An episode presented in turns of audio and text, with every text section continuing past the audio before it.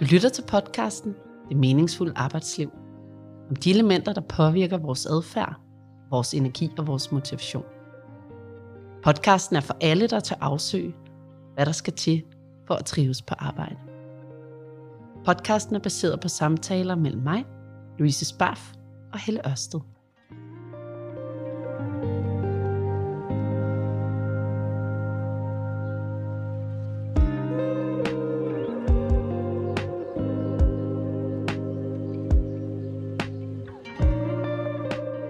Hej, det er Emil fra Teknikken. I denne episode er Helle Ørsted desværre syg, og derfor er det kun Louise Sparf, du får fornøjelsen af at lytte på. Heldigvis har hun inviteret en gæst i studiet. Det er Sebastian Nybo, som er forfatter til bogen Kunsten at sige nej. Rigtig god lyttelyst. Hej Sebastian. Hej, tak for at jeg måtte komme. Det var så dejligt, du ville. Dagens tema er at vælge de rigtige mennesker og de rigtige opgaver til i sit liv. Eller det, som du i din bog siger, kunsten at sige nej. Mm-hmm. Mm, det er et stort og meget spændende tema. Mm-hmm. Og normalt så plejer vi jo at holde en samtalesalon. Men også den måtte bukke under for øh, coronaen. Så øh, vi tager den, dig og mig, mm-hmm. fra hvad vi nu ellers har oplevet i vores liv. Og øh, nogle af alle de gode tanker, du har skrevet ind i din bog. Jeg kunne også lige sige, at øh, du har jo skrevet flere bøger. Mm. Ja. Helle vil, hvis det var Helle, der skulle øh, præsentere dig, så ville hun sige, at du er hendes guru. Oh. Uh, ja. Det synes jeg var et dejligt ord, så det vil jeg lige tage med. Så er du foredragsholder, mm. og så er du et meget nærværende og inspirerende menneske. Så det er dejligt at have dig med. Tak.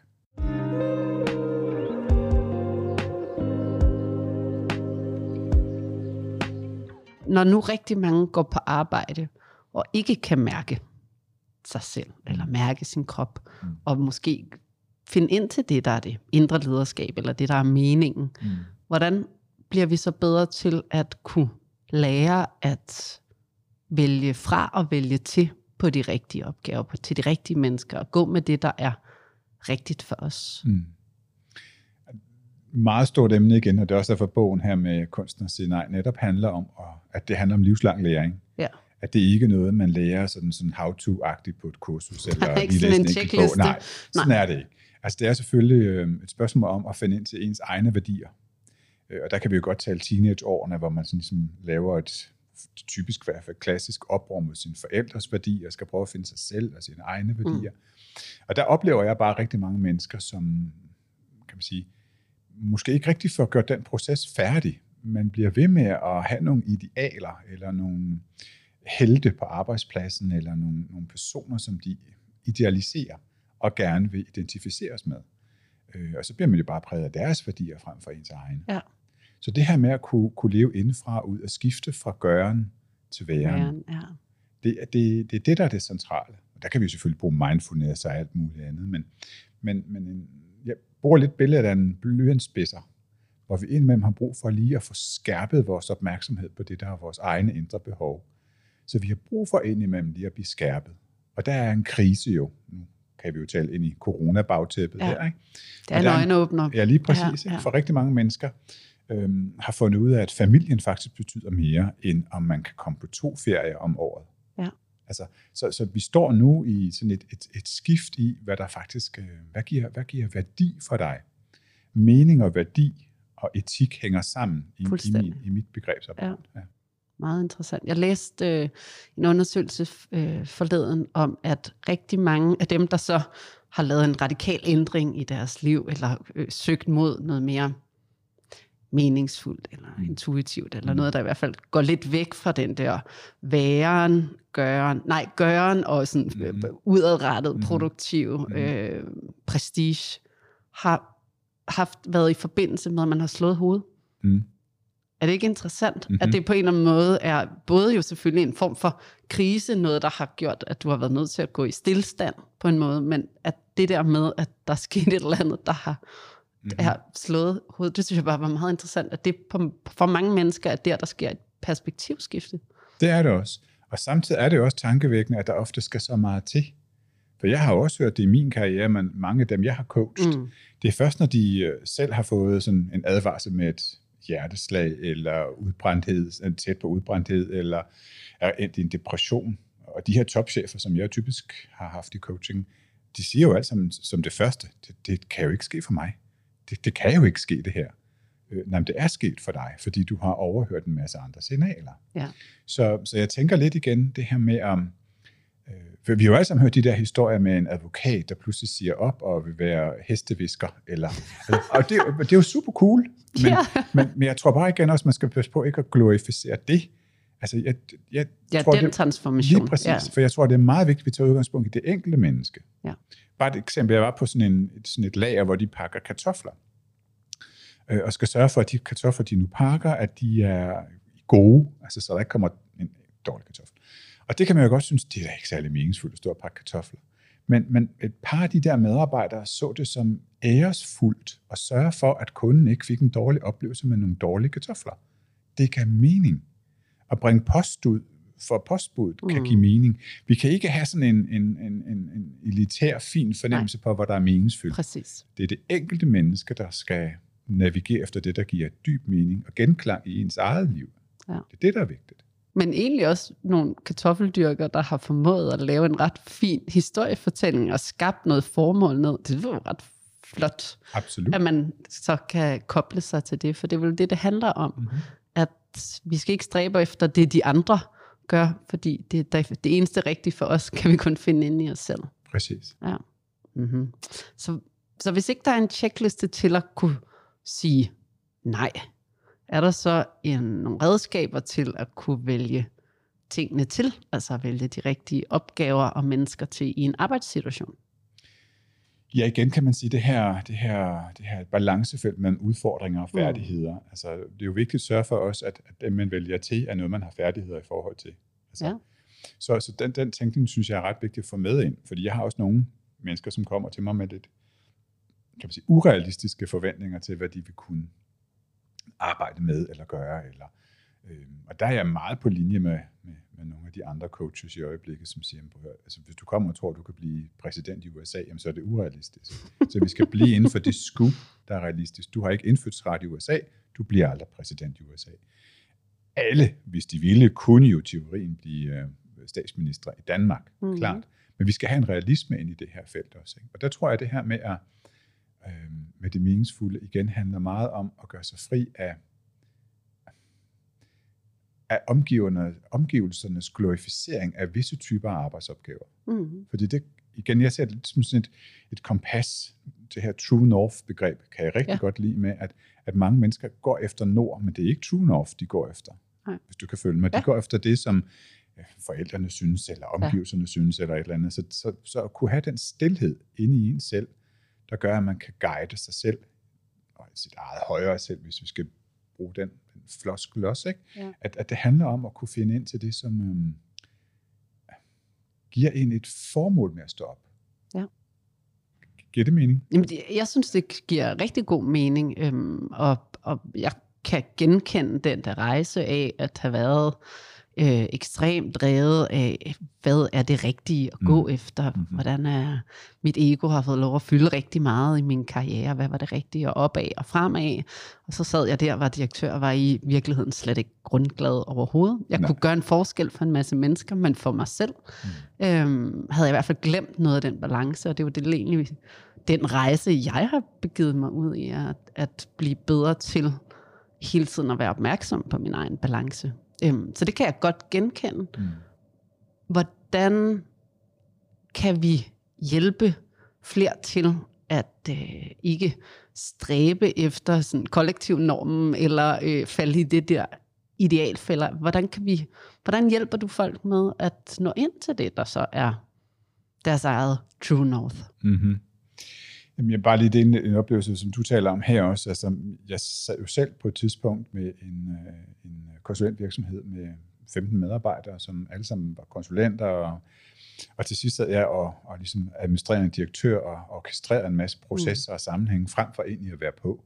Ja. Øhm, og der kan jeg huske, at jeg sad med sådan en, en helt simpel øvelse, hvor jeg skrev ned, hvad gør mig glad i ja. mit arbejde, og hvad dræner energi, og og hvad giver energi? Mm. Og, og så kiggede jeg på de der opgaver, og så tænkte jeg, jeg laver faktisk ikke det, jeg har lyst til. Nej. Øhm, så, så det må jeg jo ligesom tage ansvar for, for hvis, hvis, hvis jeg skal finde glæden og kunne blive ved i det, jeg laver, jamen, så skal jeg have lov til at arbejde med mennesker direkte selv på gulvet, og ikke sidde i en administrativ opgave. Ja. Så der måtte jeg gøre op med, med, med, den, med den virksomhed, jeg var i på det tidspunkt, eller havde på det tidspunkt. Øhm, så, så det er jo en god erkendelse at komme til. Ja. Øhm, igen tænker jeg, at, at altså, jeg har i hvert fald oplevelsen af, at nogle mennesker, de skal nok komme der til den her følelse af, at, at det her, det er, at man føler sig drænet eller utilfreds. Ja. Eller, men jeg synes bare, at vi er lang tid om at reagere. Og det er det, jeg godt kunne tænke mig, at mennesker bliver mere opmærksomme på. Være mere lydhør over for, om de trives. Men det har jeg sådan på fornemmelsen af, fordi at man ikke er i sin krop. Ikke? Vi er i vores hoved. Det vil sige, at vi kan godt sådan fornuftmæssigt forstå, at der er nogle ting, der ikke er rigtige, mm. men vi kan ikke reagere på det, fordi vi kan sådan, så det ikke, vi tør ikke mærke ind i det i kroppen, der siger, du skal, altså tænk nu, hvis det er et tab af identitet, som mm. det jo er, når man forlader en, går fra at være direktør eller en hver anden titel, man nu har, eller, øh, jeg taler i hvert fald med rigtig mange, som på en eller anden måde er sådan, men jeg hører jo til den her virksomhed, det her mm. virksomhedsemblem er jo blevet en del af min identitet, mm. men jeg ved godt, det er forkert, jeg kan ikke være der mere. Men der skal så meget til, før vi ligesom på en eller anden måde tør. Ja. Det er næsten den der udbrændthed. Vi skal næsten være faldet ud over afgrunden. Så hvordan kan vi komme det på forkøb på en eller anden måde, at det ikke bliver sådan noget reaktionært? Der tror jeg, vi vil se med de yngre generationer nu, at, at det bliver et mindre problem. For jeg tror, det skal tages i tide. Jeg tror ikke, at, at vi, der er, har den alder, vi nu har, at vi kan undgå at have den problematik, vi har. For det, det, er, jo det, det er jo det afsæt, vi er, er rundet af. Man skal, man skal sørge for at tage sin uddannelse færdig, man skal gøre tingene ordentligt, man skal, altså hele det der normativ, der lå øh, i, i hvert fald også i, mi, i min øh, opvækst. Ikke? Ja. Og det er ikke fordi, jeg siger, at man ikke skal gøre det. Men, men, men jeg sad for nylig her med en, hvor hun siger til mig, jamen jeg, jeg ved godt, at jeg ikke skal arbejde med det her, og jeg er nødt til at tage ansvar for mit eget liv. Så selvom mine forældre nu bliver sure, når jeg skifter studie, så gør jeg det. Ja. Hvor man, hvis man tager ti eller femten år tilbage, var der færre, der havde turet det eller kunnet det. Ja. Så der er kommet en større modenhed i rigtig mange unge mennesker i dag. Øhm, og jeg tror også, det er, fordi de godt kan se, jamen den måde, deres forældre har levet på. Det kan godt være, at forældrene har haft råd til et stort hus og fire biler og et ja. sommerhus, whatever. Men de har ikke været glade. Nej, har, de har, der, ikke... har der været overskud på nogle af de andre kontorer? Ja. Og der synes jeg i hvert fald bare mange, at det er sådan håbet til ungdommen i dag. De gør nogle andre valg og siger, at jeg vil hellere bo lidt mindre eller have et tiny house. Hele det her tiny house-begreb, synes ja. jeg også er rigtig fedt at se, ikke? Økologi og alt muligt andet. Altså, man er meget mere bevidst om, at man skal tage ansvar for, for den verden, vi også er en del af. Ja. Men hvad... Men, hvad men jeg, er jo ikke, jeg er jo enormt optaget af, at, og det er jo super dejligt, jeg tror, der er håb. Der er helt klart håb for fremtiden. Men hvad mm. gør vi med det arbejdsmarked, vi har i dag? Hvad mm. gør vi med de halvfjerds procent, der går rundt på de danske arbejdspladser og er demotiveret og uengageret? I sådan en større eller mindre grad, men i hvert fald, hvor nogle af dem tenderer til, at det kan blive et stort problem, altså både sådan i depression og i ensomhed, mm. og mm. alle de der følgevirkninger, der kan komme af, at et arbejdsliv faktisk har, altså det er en, det er en tredjedel af vores voksenliv, vi går på arbejde, mm. og femogtyve procent af den lykke, livslykke, vi har, grund, grundfølelse af, mm. den afhænger af arbejdet. Så vi er jo nødt til at sætte ind, så hvis vi skal lære nogen at ture have mod til at sige nej, eller vælge nogle ting fra, for at kunne gå med det rigtige, hvor starter man så? Mm. Men igen tror jeg, altså, jeg har jo en del virksomheder, som, hvor jeg arbejder med, med, med trivsel, øh, ja. trivselsworkshop. Ja. Øhm, og, og det er jo fordi, de godt kan se på den lange bane, at hvis mennesker er i trivsel, jamen så har der færre sygedage, og bedre arbejdslivskvalitet giver højere præstationer og sådan. Så jeg tænker ikke på det her med high performance, nu skal vi bare squeeze folk til at arbejde. Jeg tænker faktisk omvendt, har altid gjort det, at hvis vi kan skabe et værdigt arbejdsliv, jamen så vil de fleste mennesker performe bedre. Ja. Det, det er jo ikke noget sådan voodoo-agtigt over det, vel? Men, men, men det synes jeg vender mere frem, også på bagkanten nu af corona og sådan noget, at At, at kunne hjælpe medarbejdere til at sige, jamen nu har du måske haft den her arbejdsopgave eller det her område i femten år. Det er ret vigtigt at lave noget andet en gang imellem, for så bliver man lidt slidt af at gøre de samme ting. Der er nogle få mennesker, som kan lave de samme funktioner et helt liv og være glad for det. Ja. Men det er meget, meget, meget få. de fleste af os skal have den her udveksling mellem udfordringer og færdigheder.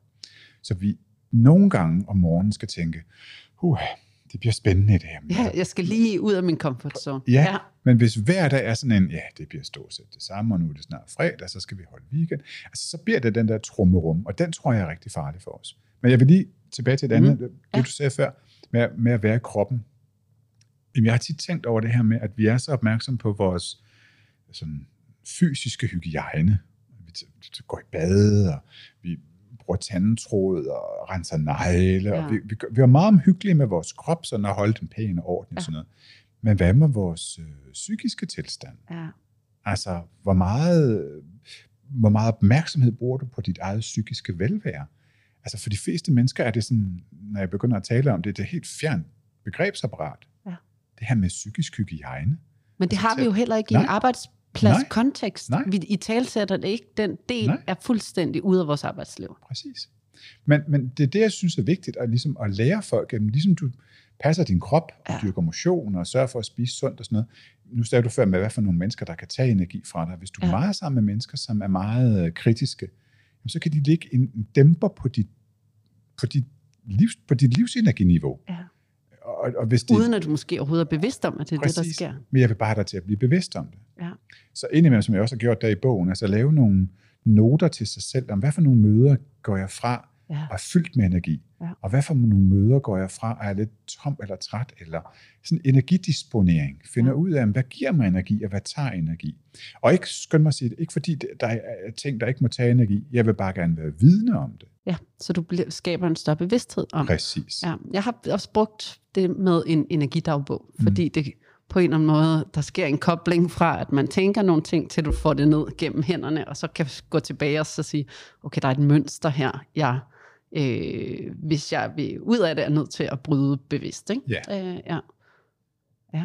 Mental hygiejne på arbejdspladsen. Ja, altså også på hvad for nogle processer, som måske, øh, nu lyder det voldsomt, men sådan ligesom eroderer ens livsglæde. Ja. Er man i nogle processer, eller sidder man med nogle kollegaer, som som altid er indirekte aggressive, eller selvværdsnedbrydende, sådan sarkastiske, eller perfide, eller, nu lyder det voldsomt, men jeg har altså arbejdet i nogle miljøer med, det kunne være med forskere og læger og sådan noget, og nu er det ikke kun for at ligesom blame shame på nogen, vel, men, men der er altså nogle miljøer, hvor jeg synes, hvis der skal man altså have et psykisk brusebad, når man går hjem, altså tager man den negative energi, eller måde og kultur ja, tale ja, på, ikke? Ja. Det synes jeg er meget, meget vigtigt, at man bliver opmærksom på. Ja. Men hvorfor tror du, at vi ikke har det i talesæt i vores arbejdsliv? Jamen, jeg tror simpelthen ikke, at der er nogen øh, kultur for det. Altså, hvis du ser på, hvad de fleste H R-organisationer mm. har gjort for, for organisationerne, så har de styret nogle processer, og sådan, men, men, men egentlig ikke den her trivselsorientering. Nej. Meget, meget lidt har været for, for, i forhold til trivsel. Så, så den her tænkning om, om, om mennesker, på arbejdet. Og ikke bare en resource. Ikke en resource, ja. ja. Men det faktisk er mennesker, der lever menneskeliv. Ja. Øh, og, og kunne skabe et arbejdsliv, som også kan favne det. Ja.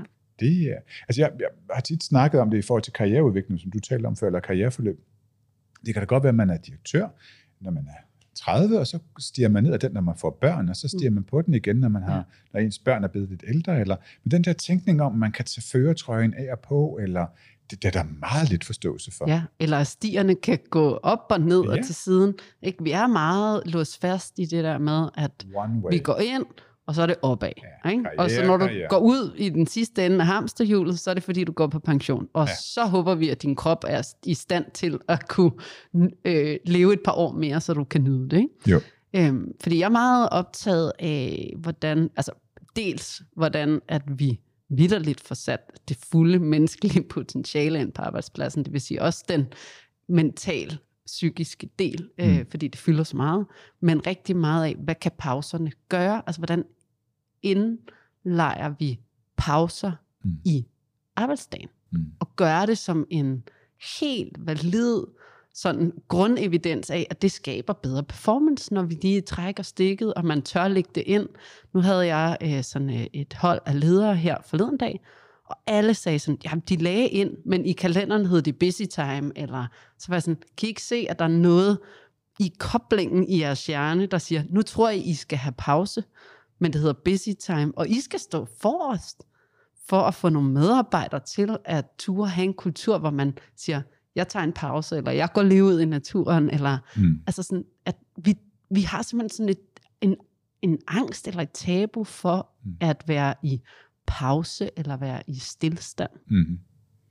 Jamen det, det, det har mange, og vores kultur, altså vores vestlige kultur med vækstbegrebet, om du skal have mellem elleve og femten procent vækst hver år, sådan, altså, det er jo og der, hvis ikke, den, så er, så er det ikke helt galt, ikke? Altså, det er jo det, der er helt, helt galt. Øhm, Så hvis man har den her, den her sammenkobling af, at det er den eneste vej frem, så er der noget, I ikke er. For nu taler du natur. Vi taler også om det her med, at der er ikke noget, der vokser hele tiden. Altså nu har vi efterår, forår og vinter. Altså ja. Frugttræerne sætter frugt, men, men altså. de gør det jo ikke hele tiden. Altså det her med at sige, spise sæsonbetonet. Du skal ikke spise jordbær om vinteren. Det skal du gøre om sommeren, når de er der. Altså hele den her tænkning om, at, at, vi skal have, at alting skal være accessible hele tiden. Og vi skal have den her vækst hele tiden. Ja. Men det er jo det, sådan, arbejdslivet er bygget op. Det forstår jeg godt. Møde, møde, møde, møde, møde, og der er, ikke, der er kun tid til at skabe nyt, og vækste og fremad, men der er slet ikke tid i vores kalender til det, der er dvale, og øh, at på en eller anden måde gå ind i sig selv. Og det er jo derfor, vi ikke kan mærke os selv, og det er ja. derfor, vi ikke kan lave den der. Jeg tror faktisk, det er en større sammenhæng, vi skal tænke det ind i, ja. fordi det er den her fanger-mentalitet øh, ude fra savannen. Det er det her med at gå ud og, og hele tiden præstere og fange og vækste, og, og mm. landene skal blive større, vores domæner skal blive større, vores virksomhed skal blive større, alting skal blive større. Øh, og det er ikke altid godt Nej. at bare blive stor. Øh, men du kan se det også på bagkant af med, med det maskuline og feminine, og sådan, altså kvinders rettigheder har været, som, altså, har jo ikke været anerkendt. Det er først for nylig, nyere ja. tid, man kan sige, at, at kvinder er blevet ligeværdige. Ja. Øhm, og, og stadigvæk den her tænkning om, hvad der er godt og rigtigt. Hvor meget potentiale er vi gået glip af ved mange af de kvinder, der bare for hundrede år siden havde noget interessant at sige. Ja, præcis. Så prøv at overveje på arbejdspladsen i dag, hvor meget går vi glip af, fordi mennesker om sig selv tænker, at de ikke er værdige til at udtale sig om noget. Ja. Hvor meget potentiale dagligt går virksomheder glip af, fordi man har en stadigvæk lidt patriarkalsk måde at drive virksomheden på. Måske ikke officielt. Nej, helt klart ikke officielt. Nej, nej, nej. Men helt sikkert indenfra. Men helt sikkert indenfra. Ja, det mener jeg. Og, og nogle gange kan man jo også sige, at jeg har også mødt topchefer, som, som, som har en meget ligeværdig tilgang til andre mennesker, men den kultur, der er omkring dem, mm. skaber en glorificering og hæver dem op hæver på den der piedestal. Ja, ja. Og så er det svært. Så det kræver nogle gange, som i hvert fald med nogle af dem, jeg har arbejdet med, jeg havde en topchef, jeg skal ikke nævne navne, men jeg sagde til ham, at øh, noget af det bedste, han kunne gøre for sin virksomhed, det var at, at, at, at tage barns første sygedag. Ja, præcis. Og melde det ind til organisationen. En ture, tage noget, der er en pauseture, og gøre noget, der præcis. er... Øh... Fordi det var jo igen den der kultur i organisationen. Ja. Det, det, det gjorde de bare ikke. Ja. Så ringede han ind og meldte sig syg, og sagde, jeg har barns første sygedag. Ja. Og de der, den der ekoeffekt ud i organisationen, ja. det kan man faktisk godt. Ja. Det er faktisk også noget, man godt kan vælge til og fra på. Sådan, nu taler vi om, om fædres øh, ret til, mm. eller pligt til at tage forældreorlov og sådan noget. Jeg synes selvfølgelig igen, i perfect world skal man tage det, som det passer bedst. Ja. Men en periode kan man jo godt skabe en, en sådan trendsetting, eller en italesættelse af det. Ligesom han jo også bare i går så en stykke tid tog lidt flere barns sygedage, end han normalt skulle, ja. for ligesom at skabe en, en respekt omkring, at det var okay at gøre. Ja. Men det, vi, vi, brug, vi har talt lidt om det der med begrebet af, at båden jo faktisk er kendret på rigtig mange punkter i mm. det arbejdsliv, vi har skabt i dag, egentlig slet ikke passer til os mennesker. Øh, de Nej. sidste øh, par hundrede år har vi levet sådan helt ude af synk med naturen og den mm. naturlige rytme. Og vi er øh, natur, vi er mennesker, ikke? Ja. Så på en eller anden måde, så er det lykkedes os at lave et arbejdsliv, der gør, at vi kommer helt ud af balance. Så den der båd er kendret. Og at det at lære at sige nej til ting, en måde at få båden mere i balance. Ja, og jeg tror også, det handler om at... Altså nogle gange tænker jeg på, om det er evolution. Jeg har jo rundet af evolutionspsykologi, og synes jo, det er ekstremt spændende. Ikke? Men nogle gange tænker jeg også, at, at, at, at om det er nok, eller om der skal en revolution til en gang imellem. Altså, om vi også bliver nødt til at lave nogle opgør nu. Siger det lidt barsk, men hvis man ser på vores sundhedsvæsen, som bliver ved med at, at, at være så meget under pres og sådan noget. Altså, nogle gange tænker jeg lidt på fugl fønix. Jeg tror faktisk, det kan være lidt svært at blive ved med at lappe på noget, som i forvejen er så fuldstændig galt skruet sammen. Altså tænkning om, at bare med de her super, super syge huse for eksempel, ikke? Hvor, hvor, hvor mine tanker var med det samme, jamen mennesker i fremtiden har meget mere komplekse sygdomme, vi bliver ældre, så man fejler mange ting på én gang. Mm. Så det her med at have en afdeling, hvor man ligger, hvis man har noget med ja, mave. Det ene, det, ja, ja, det er jo fuldstændig tåbeligt. Men det er jo væk fra det der helhedsperspektiv, præcis, som vi har behov for. Præcis, ja. Men det er også præcis det der med bogen, det ændrer lederskab, med man har sådan en, så, så hvis vi tager det eksempel færdigt, nu kommer ja. patienten ind, og så er vi en fem seks læger, der går sammen og kigger på den patient. Han, vedkommende ligger på den afdeling, vedkommende ligger på, så vedkommende skal ikke flyttes rundt, men vi laver en behandling. En fem seks mennesker flyver sammen, eller tager ind og ser på den her patient, og laver en behandling, en holistisk behandling. For det kan godt være, at du starter på maven, fordi det er der, du har, du har maveproblemer, mm. men det viser sig faktisk, at den behandling, du har fået, den ødelægger noget andet senere, eller ja. Det er jo tåbeligt ikke at tænke holistisk. Ja. Øh, og der er lang vej igen, ja. Fordi der er sådan en... en øh, nedarvet oplevelse af, at man, man står med sin afdeling. Ja. Som ja, ja. Men det er jo tilbage til det der med, at, at jeg skal superoptimere inden Klar. for min egen enhed, fordi Klar. jeg får jo ikke i sådan øh, kroner og øre, eller i min resultatkontrakt, eller hvad det nu er, noget for at dele ud og gøre Nej. noget for de andre. Og Præcis. jeg har sådan set heller ikke tid til det, fordi Nej. alt skal være inde i min egen lille silo. Og så går vi totalt glip af forståelsen af, at vi er forbundet, og vi har en, en samhørighed øh, som mennesker. Men jeg kunne ikke lade være med at tænke, da du lige sagde det der med, sådan, nej, øh, måske skal det være en revolution, fordi hvad skete der med alle vores dejlige sygeplejersker, der så sagde, nej, vi kan ikke blive ved med at arbejde i den her, øh, stil, øh, altså den her form for ja. øh, øh, fuldstændig udsugende, øh, drænende arbejdsform, hvor der ikke er tid til noget som helst. Mm. Så de sagde jo nej. Ja. Yeah. Men det flyttede ikke noget. Nej, ikke første gang. Ikke første gang. Så, og, så hvad skal der til? Skal de så, er det en revolution, der skal til? Hvordan kan de skabe et meningsfuldt arbejde, hvor de bygger... Øh, det, er, det er et stort spørgsmål at stille ud, ikke? Når nu vi ikke lige kan øh, fikse sygehusvæsenet. Men jeg synes bare, det er et godt eksempel på, at, at de sagde tydeligt, at der er ikke længere mening for os. Ja. Det meningsfulde arbejdsliv, det er ophørt. Mm-hmm. Vi har et kæmpe kald, men vi kan ikke få lov at udføre det. Mm-hmm. Vi kan ikke længere få lov til at udføre det på en værdig måde. En værdig måde, Præcis, ja. Fordi det handler også om at kunne lave kvalitet. Nu talte vi før om holdt foredrag og sådan noget. Nogle gange så har jeg fået kunder, som, eller har nogle kunder, som spørger, om jeg vil lave sådan nogle... Jeg skal lave det samme oplæg fem gange, fordi folk går rundt sådan, ligesom sådan en mall og ser nogle forskellige mm. ting og sådan noget. Og det kan jeg ikke. Nej, altså, når så jeg bliver man drænet. Fuldstændig. Når jeg har sagt det tre gange, så kan jeg ikke huske, at jeg har sagt det før. Så der har jeg lært om mig selv. Jamen, ja. Det er ikke opgaver, som jeg vil sige ja til mere. Nej. Ikke fordi pengene ikke er fine og gode, lønnen er fin nok, men, men oplevelsen af ikke at kunne levere kvalitet og stå der og tænke, har jeg sagt det, har jeg ikke sagt. Det kommer aldrig til at ske igen, for det er så ubehageligt og så øhm, selvværdsdrænende for mig. Ja. Det vil jeg simpelthen, de arbejdsforhold vil jeg ikke byde mig selv. Nej. Men nu har jeg jo også friheden til at kunne sige nej. Ja, det er det. Og det er jo det, der ligesom er, ja, det er, er vigtigt det. Også at være rundet af her. Fordi jeg siger jo tit til folk også, at du skal tænke på, hvad vil du gøre anderledes i dit liv, hvis du havde en milliard? Ja. Og ikke fordi jeg siger, at vi alle sammen skal have en milliard. Det er ikke det, jeg siger. Jeg siger bare, at, at vi skal indimellem tænke, at vi havde en milliard. Ja. Og beslutte ud fra det. Gør, gå med de opgaver. Præcis. Og gå med den energi. Og yes. det er jo det skift, vi står i sådan rent udviklingsmæssigt nu, oplever jeg. Hvor vi går fra en tryghed ved det, vi kender, kunne betale ens termin, kunne alt det der, ikke? Og så til en tillid til, at det nok skal komme, at det nok skal løse sig. Ja. Og det er ikke tossegod, det jeg taler om her. Det er simpelthen et energiskift i vores måde at tænke på, at vi lever mere tillidsbaseret frem for at leve så tryghedsbaseret. Eller kontrollerende. Kontrollerende. Ja. Jamen, det er tryghed. Tryghed er jo, at det er noget, du kan overskue, det er noget, der er gentagende, det er noget, du har en vis sikkerhed for. Ja. Jeg kan se, at ret, ret, ret mange forsikringsselskaber har problemer, men en del unge mennesker, som faktisk siger, jamen sandsynligheden for, at jeg får brug for denne forsikring, er så lille.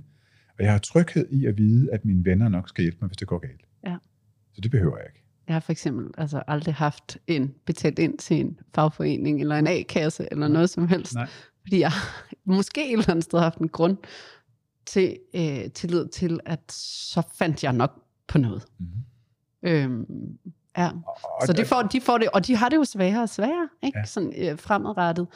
Øhm, og ja, jeg kan i hvert fald godt lide pointen omkring, at vi går ind i en verden, hvor vi lægger kontrolregimet fra os, og læner os ind i tilliden til, at vi, kan, vi har netværk, ikke? Vi skal række ud, vi skal kunne ture bede om hjælp, og vi skal kunne ture gå med det, der, øhm, der, der, der støtter os og giver os energi. Mm. Øhm, men dermed kommer der nogle naturlige fravalg af noget, vi skal sige nej, nej til. til. Mm. Ja. Og så er det med at lige have læst, at, at Netflix jo er, kan være terapeutisk i nogle sammenhæng i hvert fald. Jeg synes, det må handle meget om, hvad det er, man ser på Netflix, hvis det skal være terapeutisk under alle omstændigheder. Men, men, men, men altså, at man begynder måske at bruge lidt mere tid på sit eget liv, frem for at være opmærksom på de andres liv. Ja. Det her gå glip af princip, ikke? Øhm, hvor jeg oplever, at rigtig mange mennesker er, følger meget med på Facebook og Instagram og alt muligt andet. Ikke? Det er jo en glorificeret verden, man kigger ind i. Ikke? Og der tror jeg bare, det er rigtig vigtigt igen, at vi lever mere autentisk. Ja. Også kan sige, prøv at høre, det lykkes ikke altid for mig. Altså, og så turde sige det højt. Og så turde sige det højt. Sige, det lykkedes ikke den her gang. Menneskeligheden. Ja. Og det er det, jeg tror faktisk gør, at vi forbinder os til hinanden. Det er, at vi har autenticitet, at man kan mærke det andet menneske.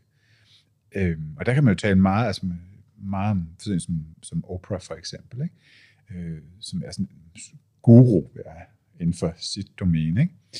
Øh, og samtidig så er hun jo også meget menneskelig. Ikke altid og hele tiden, men i nogen sammenhænge er hun jo meget... Øh, selv fortalt om sin egen barndom, hvor forfærdelig den var, og... og ikke for, at jeg skal glorificere noget som helst, men, men, men jeg tror bare, det er vigtigt, at vi tør også at sige, jamen, jeg er ikke happy hele tiden. Nej. Ja. Heller ikke på mit arbejde. Jeg tror også, det er vigtigt at kunne sige på, sit, på sin arbejdsplads, jeg ved ikke rigtigt, om det her giver mening for mig længere. Altså, kan vi... Ja, jeg tror, denne den... her opgave giver ikke mening for mig længere. Det, ja, det, den havde jeg behov for for et år siden. Ja.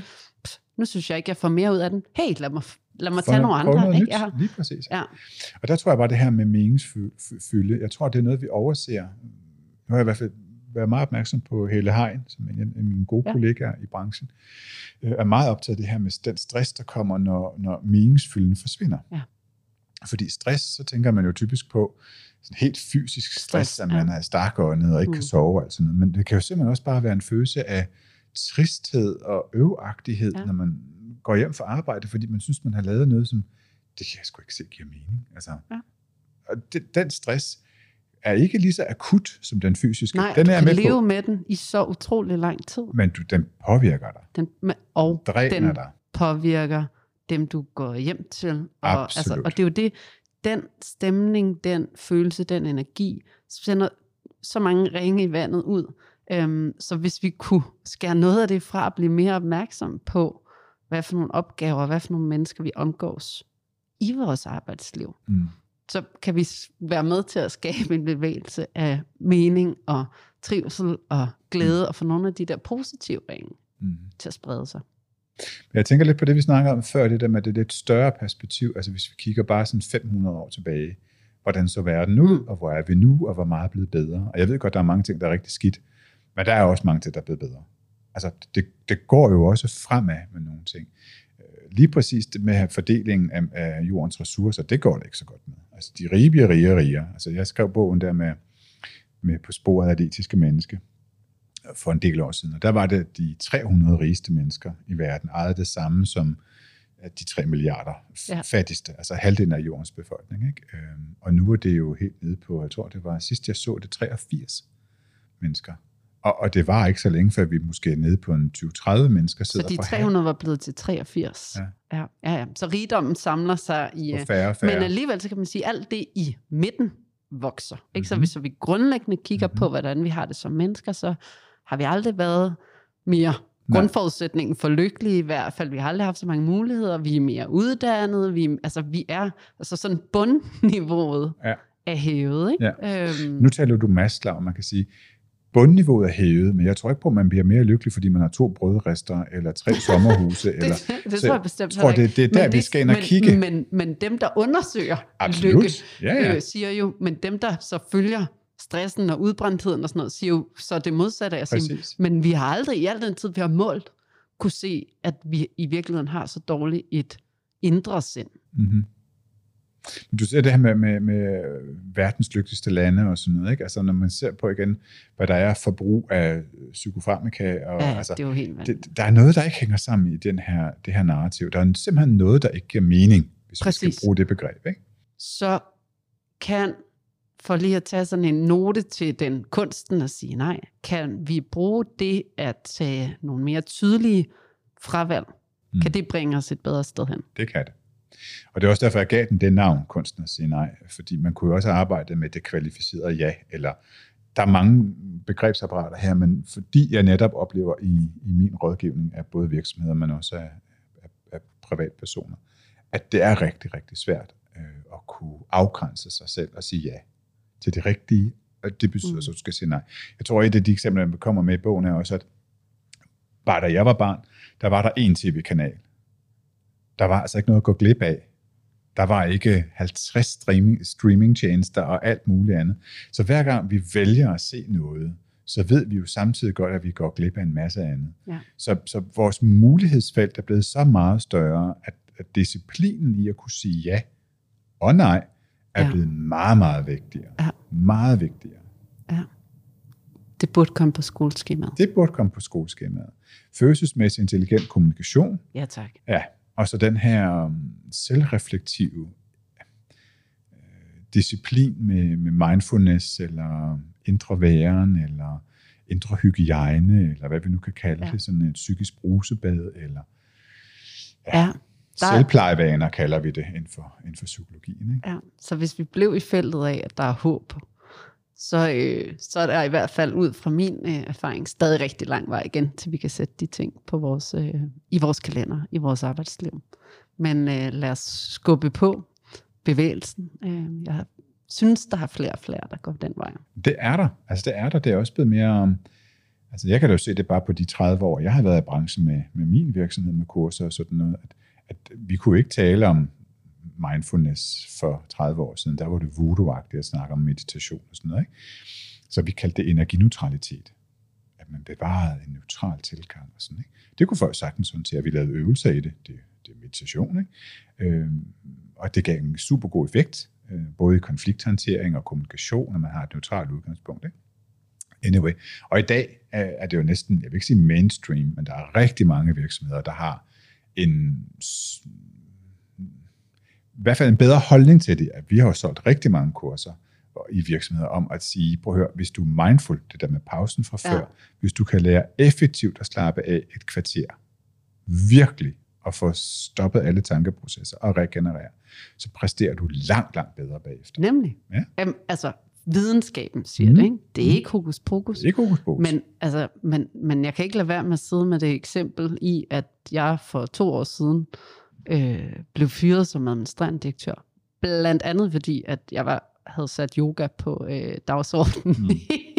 i arbejdstiden. Mm. Altså fra kvart over otte til klokken ni. Ikke? Ja. Blev anset øh, som værende, værende arbejdstid. Og så hvis du sagde, at man for tredive år siden synes at meditation var noget, noget, noget mærkeligt voodoo, så eksisterer det altså stadigvæk mm. i vores øh, arbejdspladser herude, at der er en kæmpe frygt og angst for, hvad det betyder. Og det betyder jo egentlig bare at gå ind og turde lytte til sig selv. Ja. Og der findes masser af forskellige øh, ja, måder at gøre det på. Absolut. Absolut. Jamen, jeg tænker i hvert fald sådan på, på bagkant af vores samtale her omkring meningsfylde og kunsten at sige nej. Det kvalificerede ja. Øhm, der tænker jeg i hvert fald i forhold til det her med... med, med igen at se det i en større sammenhæng. Og jeg ved godt, det kan være rigtig, rigtig svært for det enkelte menneske at forstå, at nogle gange så skal man altså se processer udvikle sig over måske halvtreds eller tres mm. eller hundrede eller to hundrede år. Og der kan jeg bare lige sådan til inspiration give et eksempel fra en virksomhed, jeg arbejdede med, en japansk virksomhed, hvor jeg ledelse, underviste min ledelse. Og vi snakkede femårsplaner, og vi snakkede gap-analyser og sådan nogle ting. Og så kommer den her, den her chef op til mig, så siger han, det er meget interessant og meget nyttigt for os at se sammenhæng mellem organisationen og virksomheden og værdierne og visionen. Og men, men jeg skal lige gøre dig opmærksom på, at vi har en fem hundrede års vision hos os. Fem, så, fem hundrede? What, what? Sagde jeg. Undskyld. det havde jeg ikke lige hørt for. Altså den her, den her tænkning var, var meget anderledes. Så, så, så måtte det er jeg jo spørge. Det er ikke så vestligt i hvert fald. Nej, det er ikke så vestligt. Og så spurgte jeg, men hvorfor har I det? Altså vi er jo altid meget interesseret i at, at forstå andre menneskers valg og kultur og sådan noget. Så siger han, jamen, de, har, de havde en fem hundrede års strategi, fordi det var vigtigt, at ikke nogen ledere lavede suboptimeringer. Altså ikke lavede beslutninger på oh, den korte bane, ja. der var god for, der den kun enkelte, var for den enkelte, men hele tiden ja. havde perspektivet på, hvad der var godt for det kollektive og for helheden. Wow. Og tænk, hvis flere havde det. Tænk, hvis der var nogle flere, også i vores kulturkreds, der ikke bare tænkte på, hvad der var godt her og nu, og bare for mig selv og min egen fremtid, men måske også for min kommune, eller mit land, eller verden, og så tingene i et lidt større perspektiv. Så, så mit bedste råd vil være, at man skal skynde sig langsomt, og gøre de rigtige ting rigtigt første gang. Tag det med ro, og mærk ind i, hvad der giver dyb mening og genklang for dig i dit liv. Sebastian, det var en kæmpe fornøjelse at have dig med. Tusind tak, fordi du kom. Og tak, fordi jeg måtte være her i dag og dele nogle af de tanker, jeg også er meget optaget af.